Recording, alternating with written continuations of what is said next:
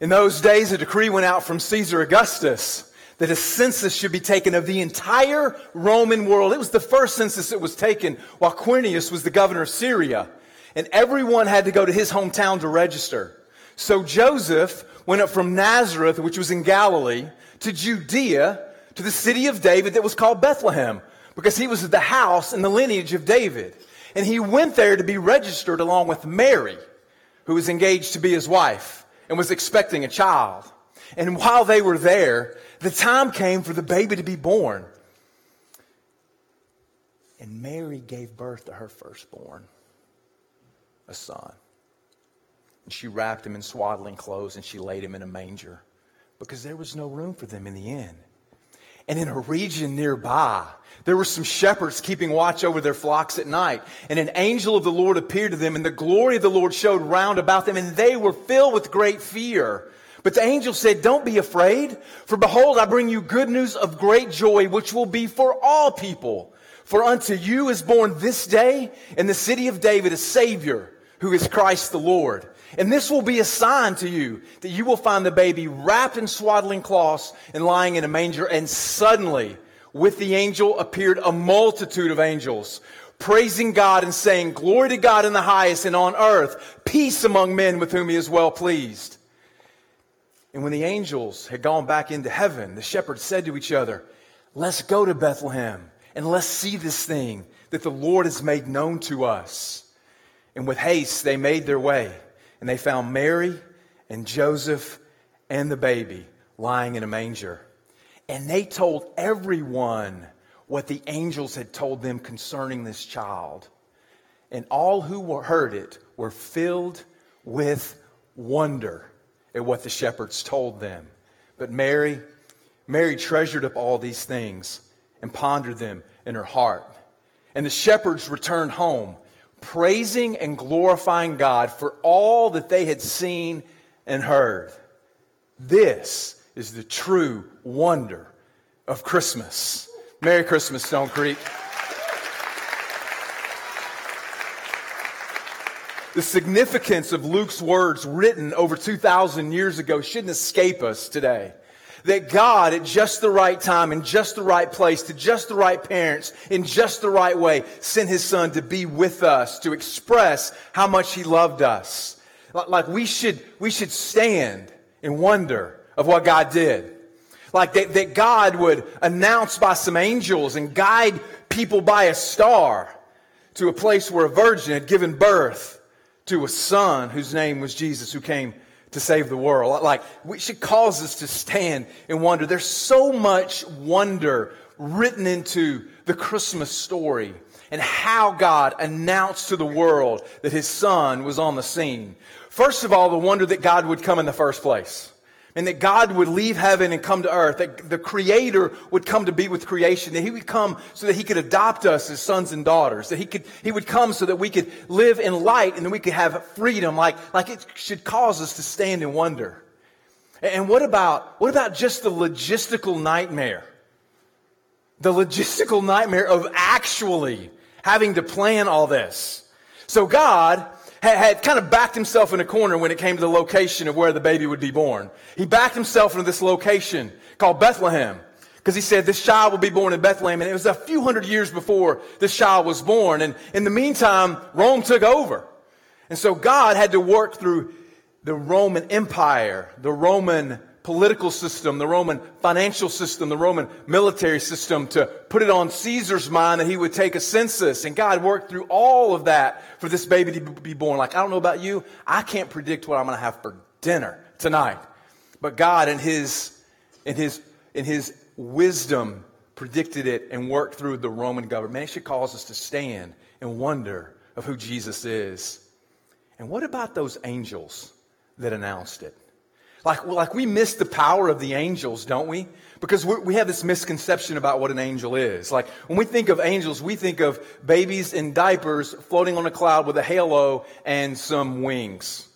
But, but, but angels are nothing more than, are way more than that. Some of us have bought into the idea that every time a bell ring, an angel gets its wings. You've heard this and you've heard this and It's a Wonderful Life. But, but, but when you look at angels and examine angels, what angels are is a cross between a transformer and Jason Bourne.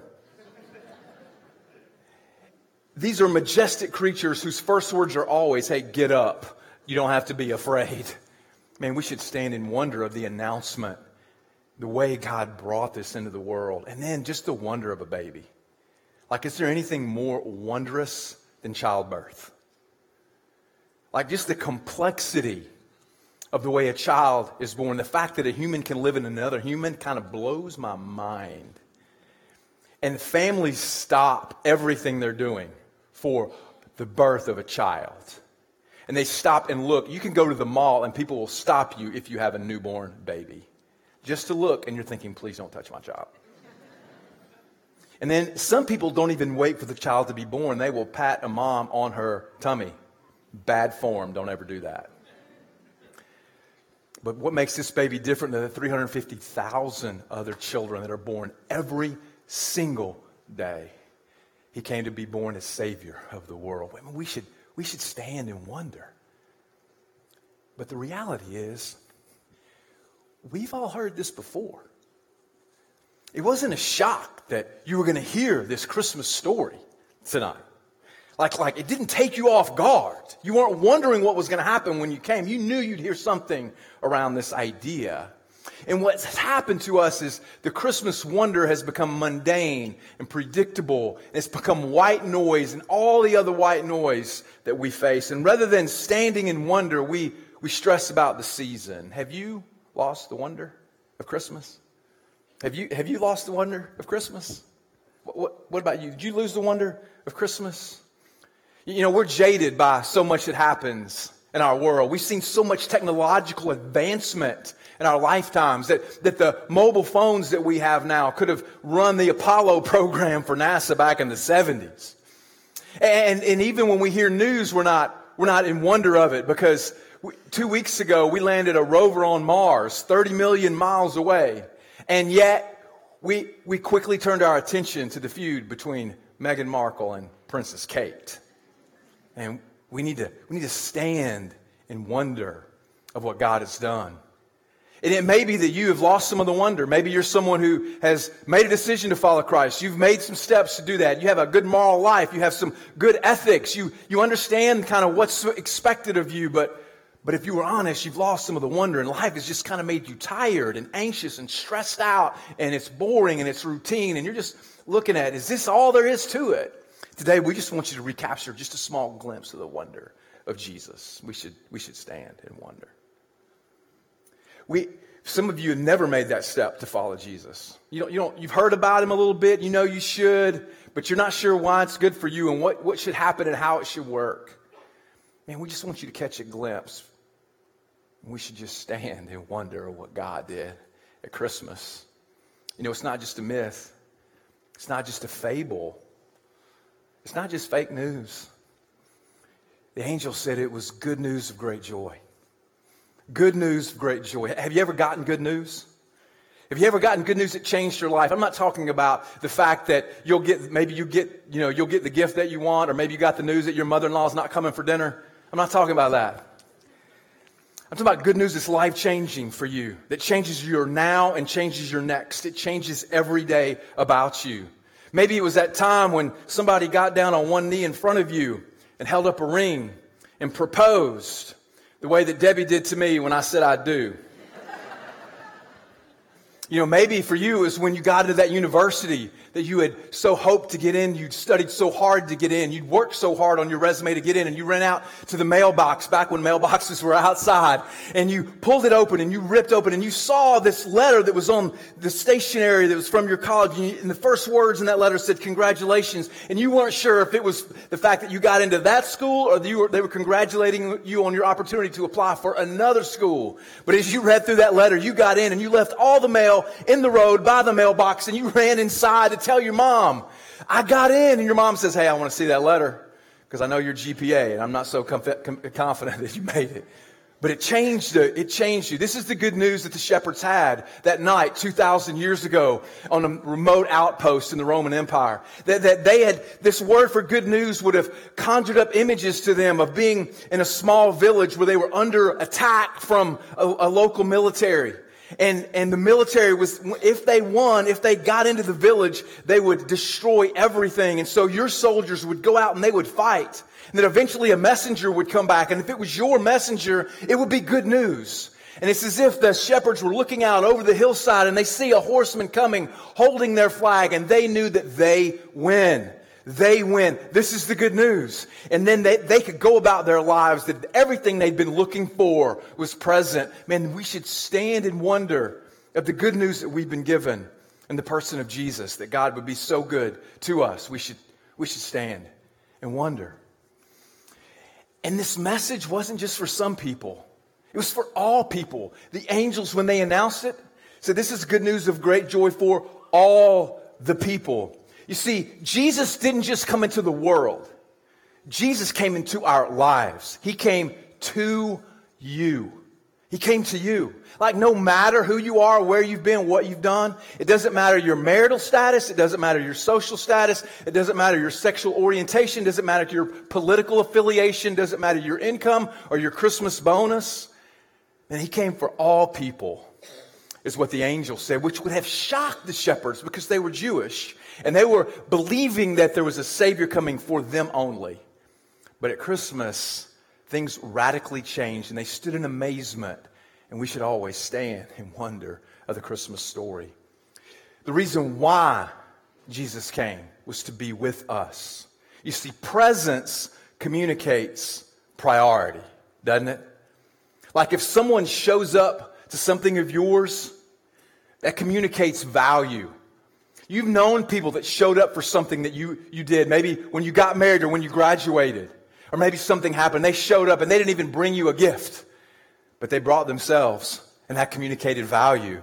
You know, I've got four kids, and now I've got a daughter in law. I can't even imagine what that means. And they've, they're all home for Christmas, and I'm certain they got me gifts, and they'll be amazing. But even if they didn't, the fact that they came and showed up communicates value. You see, God loves you as if you were the only one. Like, how's that possible? God loves you if you were the only one. For some of us who are parents, we know that when you have more than one kid, you're like, hey, can I love both of them equally? And one of the questions that my kids used to always ask me when they were little, which, who's your favorite? Who's your favorite? And I always said, your sister. She's my favorite. But the reality is, they're all my favorite. All five of them are my favorite. And this is the same with God. I mean, you are his favorite. Doesn't matter what you're going through, doesn't matter what you think you've done. The message of Christmas should cause us to stand in wonder. The fact that he came for all people is obvious because he came for shepherds. You know, he shows up to shepherds. And he announces this great news. Like, like have you ever gotten some good news and you called somebody? You just wanted somebody who was going to what? Celebrate with you, lean in with you, someone who could identify with you, someone who's going to be on your side. Like if you just got a promotion, you're not calling the guy that you beat out for the job. You're calling somebody special. And so God comes to shepherds, and shepherds in this story represent us. Man, shepherds would have been working their job trying to make ends meet. They had families that they had to take care of, they were concerned about. Man, they had health issues that may could have taken them off course and kept them out of work. Man, they were lonely at times. They were forgotten because they were gone for months at a time. Sometimes they felt low, sometimes they felt dirty. God came for them just like us, man. It should cause us to stand in wonder. Like we're all just like the shepherds. Some of you feel forgotten. Some of you preschool moms in here, you know who you are. Got those little kids and you just want some adult conversation. Trust me, it's overrated. But God, Jesus came to be with you. Like we should, we should stand and wonder. Trying to make it up the corporate ladder, provide for your family, work a job, not sure if you got what it takes, and not sure what's going to happen with the company, and not sure what's happening behind the scenes, and you had this level of insecurity and concern. Do I have it? Am I just is am I just biding my time? Is something bad about to happen? And Jesus showed up to you just like he shows up to the shepherds.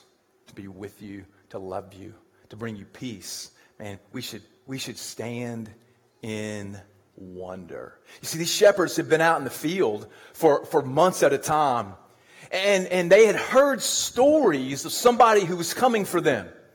They had heard stories of this person called a Savior who would come to deliver them. And for, for generations, they'd heard these stories. From their parents, their grandparents, and their great grandparents, they'd heard these stories about somebody who was going to come and show up for them. They lived with this gnawing sense of anticipation that there was more, that, that something was better, but, but they'd almost given up hope. Listen, Christmas is nothing if it's not about anticipation. Like, aren't you anticipating some magic tomorrow? Like, like, like, let's start with the food. Like, we anticipate Christmas food more than anything. Like, there's certain things that you will eat at Christmas that you don't normally eat ever uh, the rest of the year. You allow yourselves this opportunity. Personally, our Christmas tradition is fried bologna. It's really not. I just want to be sure you're paying attention. But we, we, we, we anticipate man, we anticipate people we'll be with, don't we? You know, you anticipate spending Christmas with those that you love. And if you can't find them, family will do. You're welcome. You anticipate Christmas gifts. More than anything, we anticipate gifts. For some of us, it doesn't matter what we get, it's the thought that counts, and we really mean that. The shepherds have been anticipating a Savior. The word Savior literally means deliverer. A deliverer showed up. We should, we should stand and wonder. A deliverer is someone who reaches down to the helpless and the hopeless, man, who can't do anything for themselves, picks them up and delivers them to safety, to life, to freedom. This is, this is what they were expecting, and this is who Jesus is. Man, it should cause us to stand and wonder. And he came to deliver specifically from sin. And the, and the reality is, is that our hearts have gone away from God's heart. That we've chased other things that we thought could bring us wonder. And when we found them, we realized that they didn't live up to the billing, did they? And when we did that, it separated us from God. And God knew that He needed to be the solution. So God sends His Son for us to bridge this gap for us, to provide this act of wonder for us so that our sins could be forgiven. Listen, it's not a shock that I would say that there's sin in the world. Like, like nobody is really offended. You know things are not as they should be. You know that, that people have done things to you that they shouldn't have done. You've done things to people you shouldn't have done. You have said things that maybe you shouldn't have said. And what that's done is separated us from God. Yet God sent his son for us. We should stand. We should stand in wonder of what he did. And he did it knowing. He did it knowing that Jesus would die. Like that didn't take God by surprise. He didn't say, whoops. He knew this was the plan. Now imagine offering up your own life for someone you knew would beat you, not care about you, chastise you, berate you. Like, like imagine doing that for someone that you knew wouldn't, wouldn't follow you. Yet, yeah, this is what God did. Like, like, I'm the king of holding grudges. If I'm being honest, I can hold a grudge like that guy that took my parking spot at the Avalon yesterday. He had this new Mercedes with a vanity plate GR8 great on it. I cursed him. Not really. He was driving a Tesla. We hold grudges. We don't understand how great this love could be. This love is so great, it should cause us to stand in wonder of our Savior, the one that came for us. This is, this is the story of Christmas. You, you know, kids, they, they understand wonder, don't they? Like if we think about those who understand wonder, it would be kids. Kids understand wonder. And when you take kids to look at Christmas lights, some of you will do that. What will they do? Whoa, lights, lights, lights. You give them a gift. They don't want it. They want the box it came in because they're full of wonder. Man, I love wonder. I love the small things that bring wonder. Like, I love the simplicity of a card trick. I, I love it when someone will do a card trick. I'm like, what in the world? How did that happen? You are magic. I know it's not true. I love the wonder. I love the wonder. I, I have these Christmas glasses that when I put them on and look at the Christmas tree, It's candy canes. Have you ever seen these? Nobody? You, you should take them home. Right there. You can have them. They're things of wonder. Like, I love the Wonder to Christmas movie, don't you? Like, one of my favorites, Polar Express. Any Polar Express fans in the house? Generates wonder. I love all the scenes. Hot, hot chocolate's amazing. But my favorite scene is when that little boy that we don't know his name, he gets to, he gets to get the first gift of Christmas and he climbs up in the sleigh with Santa and he whispers in Santa's ear and Santa's like, yes. And he grabs the sleigh bell and what does he say? The first gift of Christmas. I love saying that every Christmas. It just generates wonder. Man, I love the wonder of a sunset. I love the wonder of looking at the ocean and just dreaming of where all the water came from. I love looking at a full moon or maybe the Grand Canyon. We're all looking, if we're honest, for something to be amazed at. We're looking for something that is big enough to capture the wonder of our hearts. It's how we're created. And God has wired it in such a way that He is the only one that can stir our heart and satisfy our soul we, we, should, we should stand in wonder of who God is, that He sent a Savior for His people, that we could have life and that we could have freedom. God, God is a God of wonder. You know, at this time of year, one of the things that we do is we look back over the previous year and, we look at some of the things that are newsworthy and noteworthy. And, and there's a lot of things that happened in 2018. But there's this one. There's this one thing that, that captured the entire world. And it was when this soccer team in Thailand was, became trapped in a cave. You remember this story? That there was a soccer team, the Wild Boars. It was 12 players and a coach.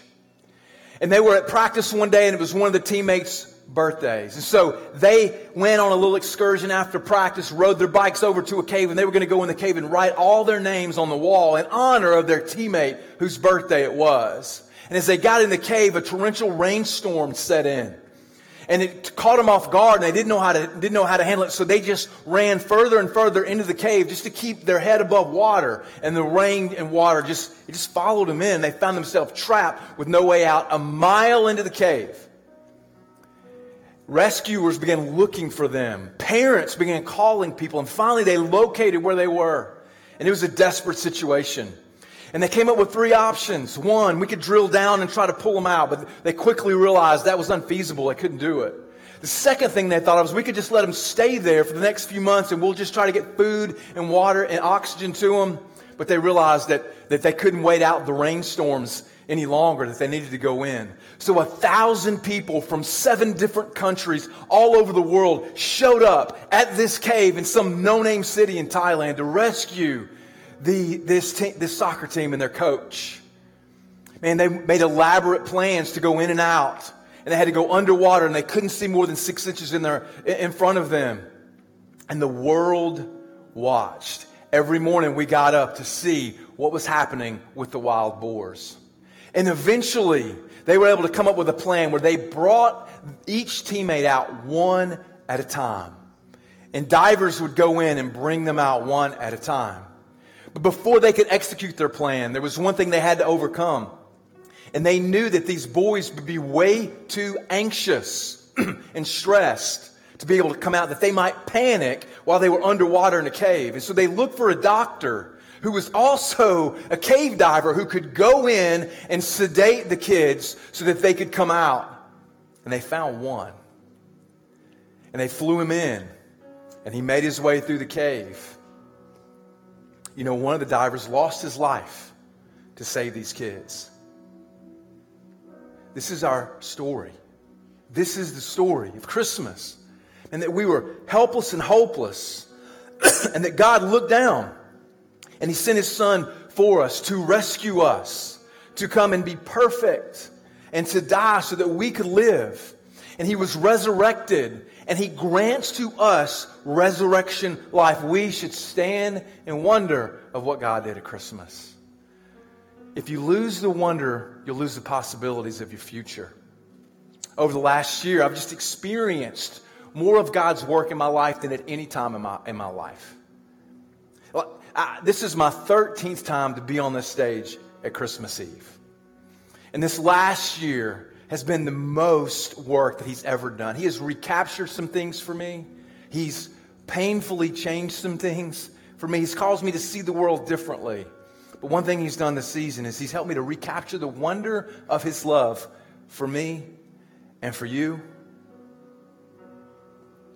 That we should stand in wonder. Like, what, what is it that you're missing? Where have you lost wonder? Where have you lost hope? Where are you anxious and stressed and weary and tired? The greatest wonder of all is that God would come for us. Let's pray together.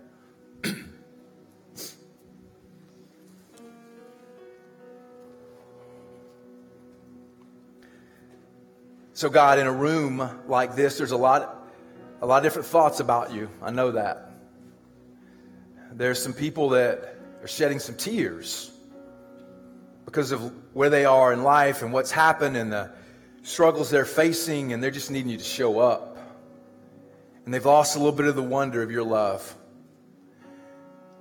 God, there are those here who have been a little bit skeptical.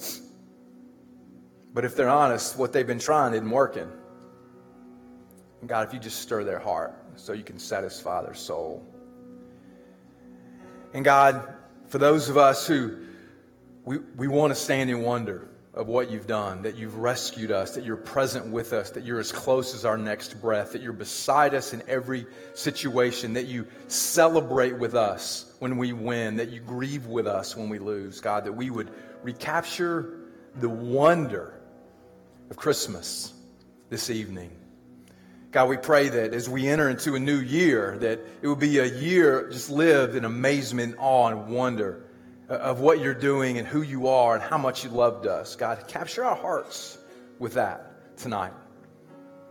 And we pray these things in Jesus' name. Amen.